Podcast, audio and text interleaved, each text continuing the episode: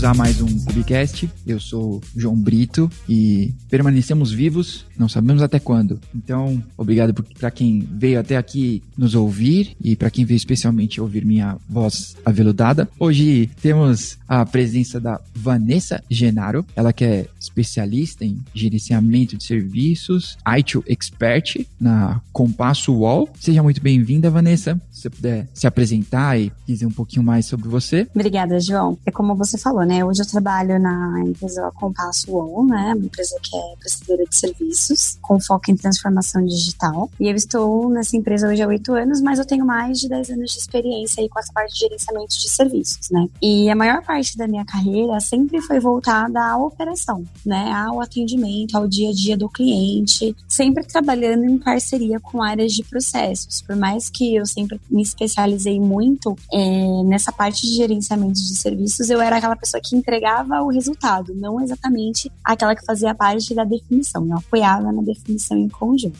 Que legal. E olha só, então vivemos em lados opostos dessa moeda. Eu sempre fui do time de operações e eu sempre fui quem reclamou de processos e ITIL. Na verdade, ah.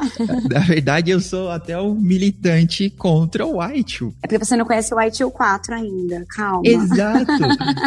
eu, eu fui inclusive ler um pouco antes de vir para esse bate-papo que o ITIL V4 é muito legal. Ele foi totalmente desenvolvido para esse mundo agilista, né? Ele foi adaptado e ele fala de entrega de valor, né? Ele é um, ele é um sistema de entrega de valor, aonde ele usa as práticas agora definidas, que antigamente eram chamados de processos, né? Essa prática é algo um pouco mais, mais completo, para entregar valor para o cliente. E aí é um fluxo de valor, onde a entrada é uma oportunidade, né? Então o Edge 4 ele tá muito top, muito top mesmo, assim, bem disruptivo.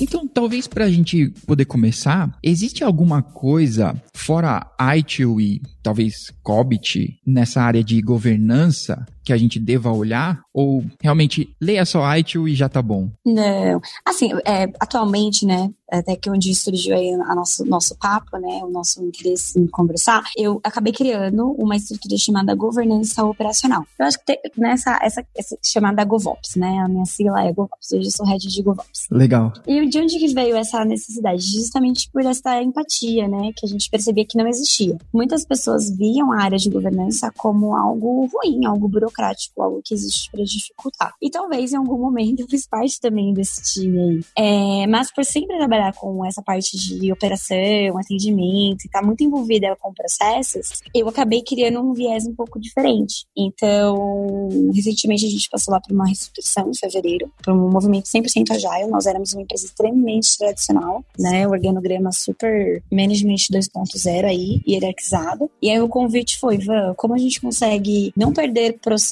porque nossa empresa é uma empresa certificada, né? Uma empresa tem 19 mil, 20 mil. Então, como a gente consegue manter as nossas certificações, né? Entregando qualidade para o cliente, entregando valor, mas sendo mais ágil, né? E sendo mais eficiente. E aí foi a ideia de a gente segregar. Então, claro que existe uma estrutura de governança corporativa da empresa, que trabalha com é, um viés bem corporativo, e aí existe a minha área, que é a, é a governança operacional. É o quê? A gente faz um assessment na dor do cliente. Quem é o nosso cliente? São os nossos funcionários. E também avaliando desperdício de execução, né? Então, quando você fala de processos, eu acho que a primeira coisa, assim, que tem que ter na veia é um conceito que eles falam que é a atitude Lean, que é um framework de melhores práticas, né? De, de trabalho, de otimização, de ganho de eficiência. E aí você vai ter várias ferramentas, várias bibliotecas, IT, tem tem várias que te direcionam o meio de como fazer isso, mas sempre ouvindo a voz do cliente. Então, é, a ideia de eu criar essa estrutura foi justamente com esse objetivo, de pegar pessoas, né, que eu já trabalhava, que sabiam, conheciam muito bem os processos, como eram executados antigamente, buscar novos conhecimentos, como Lean, e inclusive o White 4, que traz muito conteúdo, ele é muito, assim, é, ele diz realmente como que o mercado está trabalhando hoje, porque o White 3 ele já não é uma realidade, principalmente para empresas pequenas, startups que estão surgindo. Então ele, ele traz isso muito no detalhe, ele fala de método ágil, ele fala de Kanban, ele fala de várias coisas nesse sentido. E como a gente consegue redesenhar tudo isso de uma maneira assertiva, né, e que gere realmente valor e que as pessoas executem não porque eu, ah, eu preciso fazer para garantir uma certificação. Não, elas executem porque realmente é algo que traz valor para o cliente no final, traz segurança, né, porque o processo está aí para também passar segurança para as pessoas e que seja de uma maneira leve. E aí começou essa jornada em fevereiro, né, de fazer essa transformação. E, meu, tá dando super certo. A gente conseguiu redesenhar vários processos, né? Para quem é muito aí do mundo de TI, tem o famoso processo de gerenciamento de mudanças, que quem escuta deve até já pensar, ai, burocratização total, cabe, o que é isso? Vai atrapalhar a minha entrega. E realmente, olhando no modelo antigo, era um desperdício. Mas a gente conseguiu reestruturar de uma maneira muito ágil, sem desperdício, sem espera, né? Que o Lean fala muito, tudo que você tiver que esperar para fazer algo, ou tiver que voltar é retrabalho. Então, tem que excluir isso, não tem que existir. Mas revisando o processo de uma maneira assim que a gente ouviu o que era importante, o que não era importante. Falando assim, desde o técnico nível 1 até um head de cliente lá que cuidasse de uma conta, conseguimos fazer uma revisão de processo bem interessante, né? E agora a gente, enfim, os principais processos, né? Que tem incidentes, mudanças, problemas, enfim, capacidade a gente conseguiu revisar. E a experiência do cliente tá melhor e tanto também a experiência do meu cliente, que é o interno, né? Que são os funcionários, tá bem aceita. Então, esse é, esse é o objetivo da equipe que eu cuido hoje, que eu defendo muito essa ideia da governança operacional. É o que? Alguém que está ali não só para ler uma norma ou ler um requisito e falar, não, tem que ser assim por causa disso, mas é tentar interpretar qual é a melhor maneira de você fazer isso se tornar uma realidade, né? Gerando aí engajamento das pessoas, né? Porque hoje, se você não tiver engajamento de quem está ali executando, você não vai conseguir resultado nenhum. E garantindo algo realmente que seja eficiente, não só para falar que você faz, sabe? Fazer de verdade. Legal. Acho que justamente sobre isso, eu, eu já trabalhei em empresas que tinha ITIL 3, eu não sabia que era esse o nome na época, mas que você tinha um, principalmente é, gerenciamento de mudança, que a gente como bom brasileiro, tinha um jeitinho brasileiro de ir adaptando isso para não ter que é, esperar ou, ou cumprir uma burocracia que muitas vezes nem fazia sentido, mas você tinha aqueles formulários gigantes para preencher e tudo mais. Como, de repente, como a gente poderia adaptar o, o processo, talvez alguns passos práticos de adaptar o processo, por um lado, para a realidade da empresa, mas, por outro lado, também não, não deixar de implantar novos processos que às vezes são necessários, que algumas coisas às vezes estão fora dos trilhos. Então, né, é como você falou, acho que a primeira coisa, assim, entender o porquê que você precisa desse processo. Tudo vem muito respaldado do propósito, né, do porquê você está fazendo a determinada situação. Qual que é assim, friamente falando, quando a gente fala de gerenciamento de mudanças, a gente quer o quê? A gente quer gerenciar para que uma alteração que você faça, desde um IC ou de um processo, ela venha causar menor impacto possível, né? Tipo, esse é o conceito. Então,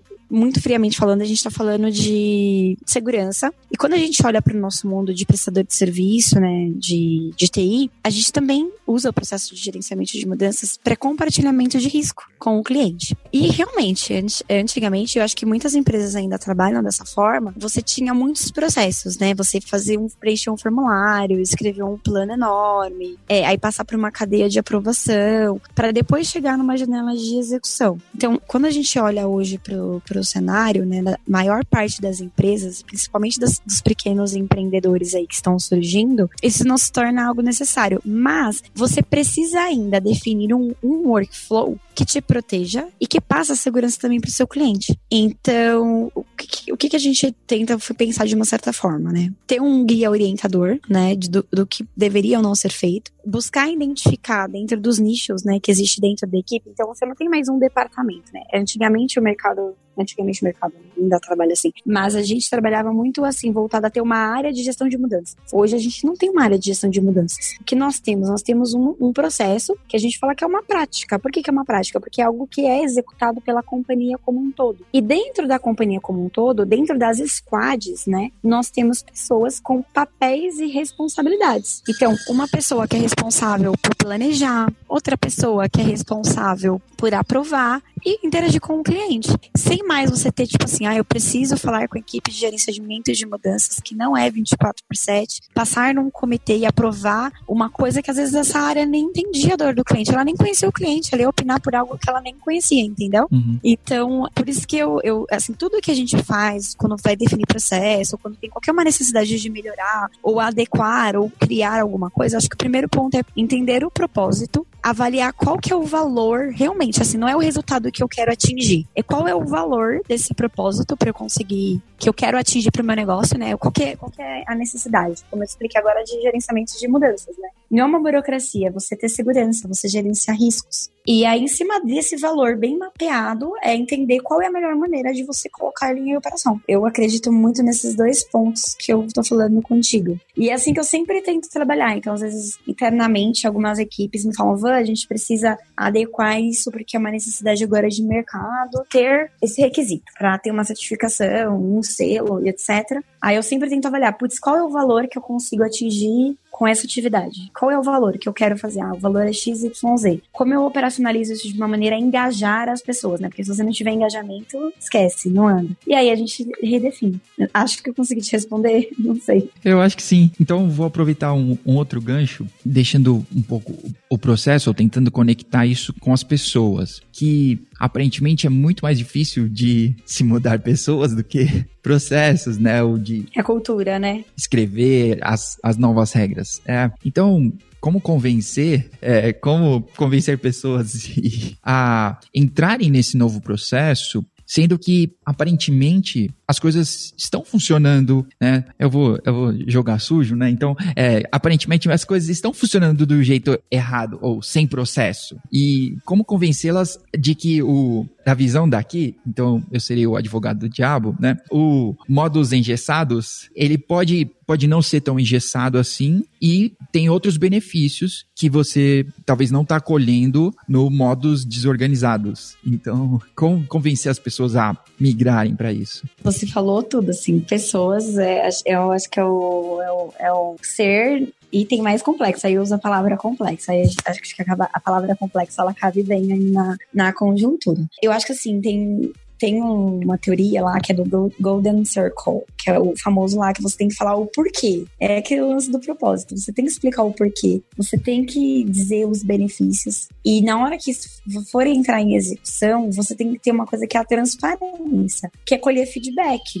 Colher feedback, tipo, de às vezes pode ser que não, este, não funcione. E tudo bem, não tem problema você errar, desde que você seja rápido para corrigir. Porque o mundo agile é isso, né? Você não é escrever algo, é você colocar em prática, você deixar o, o propósito claro, o porquê claro, explicar para as pessoas, assim, a comunicação ela tem que ser muito forte do porquê a gente está fazendo. Tanto que sempre que tem algum processo novo, alguma alteração, a primeira coisa que a gente faz é, no primeiro slide do, do treinamento, por que, que a gente está fazendo isso, né? E com certeza, quando a gente chega no treinamento, é porque a gente já falou desse porquê com as pessoas envolvidas para ajudar a fomentar essa cultura, que ela tem que vir de cima para baixo, né? A, a gestão, a liderança, todo mundo tem que comprar essa ideia, não pode ser alguém imposto. E aí, a partir do momento que a gente coloca em prática, é acompanhar e ouvir se não tá funcionando ou não, né? Queria te dizendo, assim, do processo de mudanças, até a gente citou, que acho que é um dos que é mais comentados, assim, das pessoas não gostarem. Mas acredite, a gente colocou em prática acho que mudou ele umas três vezes, assim. Mudou, assim, ajustou ele, né, ao longo do processo umas três vezes. Por quê? Porque é a transparência, né? Você ganha engajamento das pessoas quando alguém te coloca um problema na mesa e você tem a empatia de ouvir, de não negar e avaliar aquela crítica, né, aquela reclamação, que é uma reclamação. Para mim, eu leio como um feedback do que realmente pode ser feito para ser ajustado. Então, quando a gente fala de pessoas, acho que o primeiro ponto é você trabalhar muito no propósito do engajamento, né? E compartilhar responsabilidades para você mostrar que aquela, aquela,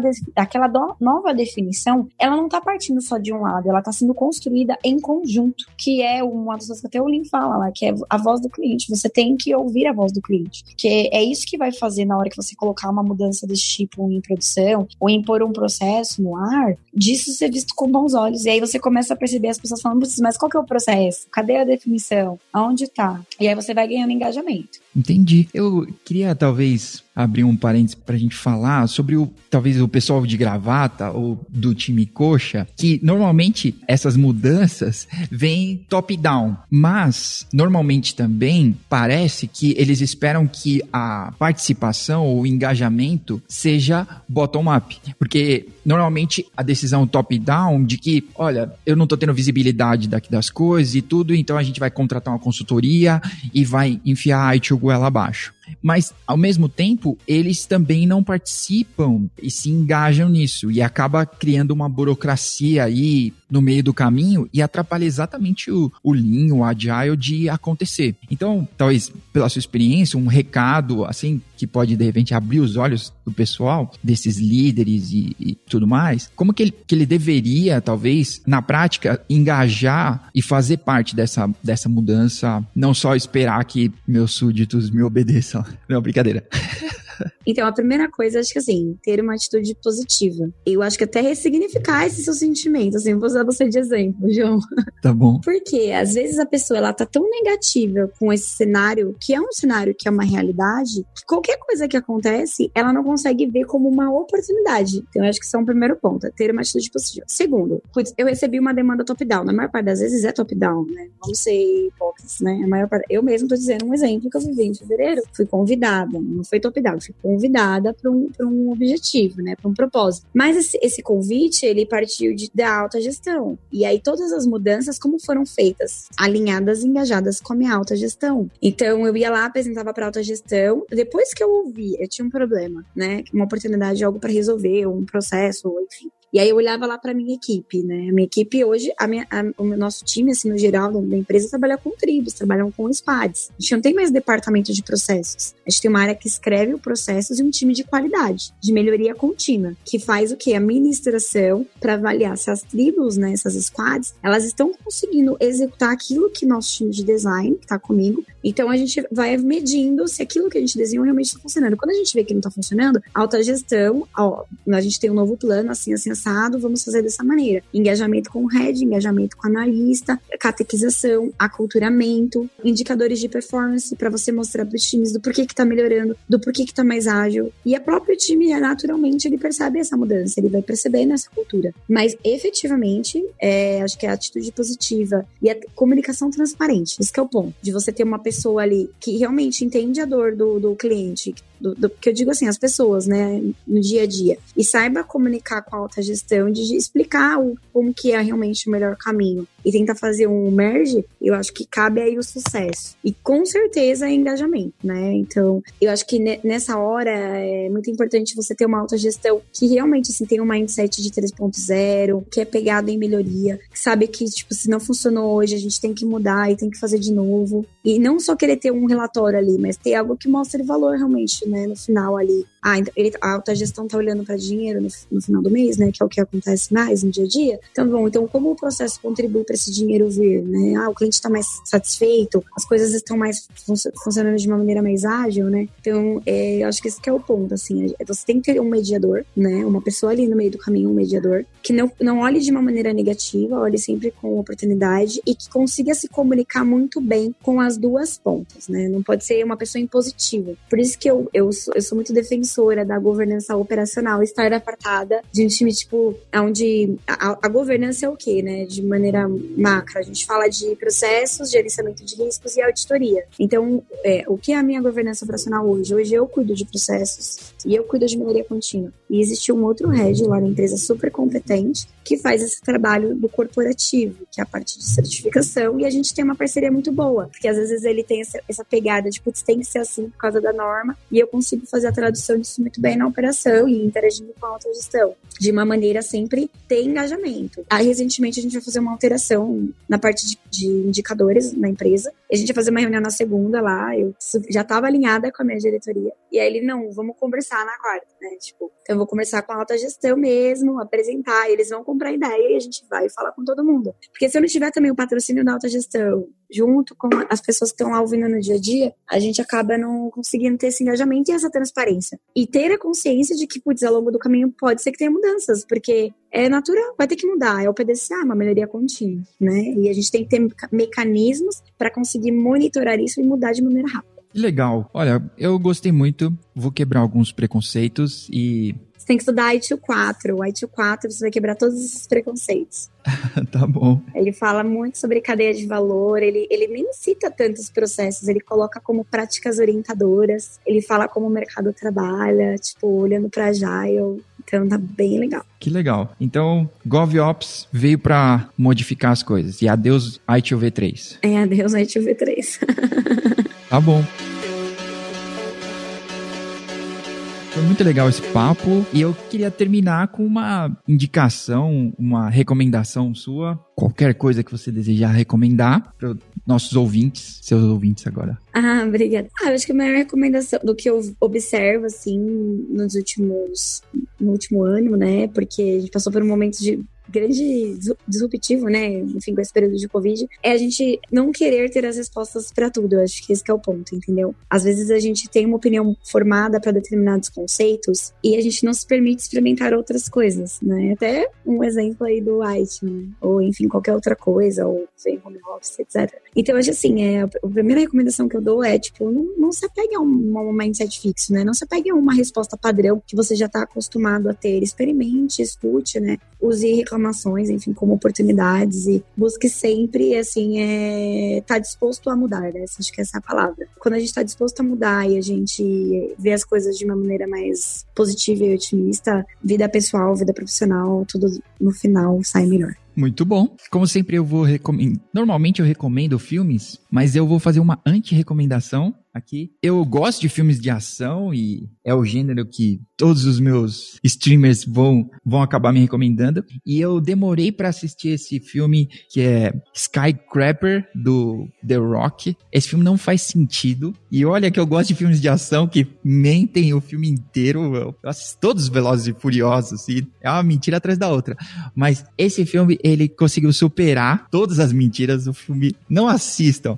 Esse filme em vez de Skycrapper Rapper deveria se chamar Sky Crap, porque é muito ruim, é muito ruim. Eu, como eu já estava assistindo, eu acabei indo até o final e só fica pior com o tempo. Não assistam, não dá play. O filme é muito ruim. Não perca seu tempo, tá? Você vai ser uma pessoa melhor, você não vai ter perdido duas horas da sua vida. ah, eu assisti um que eu curti muito, hein? O Estagiário. Recentemente assisti até de novo. Super recomendo aí. Ah, não, não lembro o nome de ator nenhum, mas é aquela atriz que fez a Mulher Gato lá, recentemente. Tá bom, tá recomendado. Meu filme é muito bom, super recomendo. Ele fala sobre uma startup, uma empresa nova que tá criando, e ela, enfim, a atriz entra aí num dilema de ter um CIO na empresa. Enfim, é maravilhoso. Ele fala um pouco assim desse lance aí da atitude otimista, de que vale a pena vocês verem. Legal. Eu vou colocar o link dos dois filmes, eu vou colocar um anti-link, não clica no meu e clica no da Vanessa. Assiste o estagiário. Ótimo, isso aí, muito bem.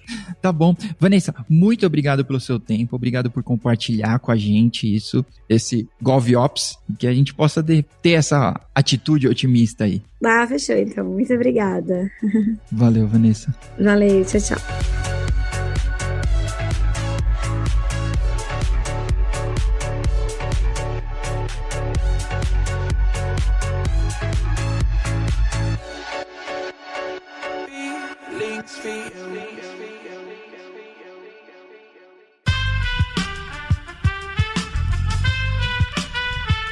Esse podcast foi editado por Aerolitos Edição Inteligente.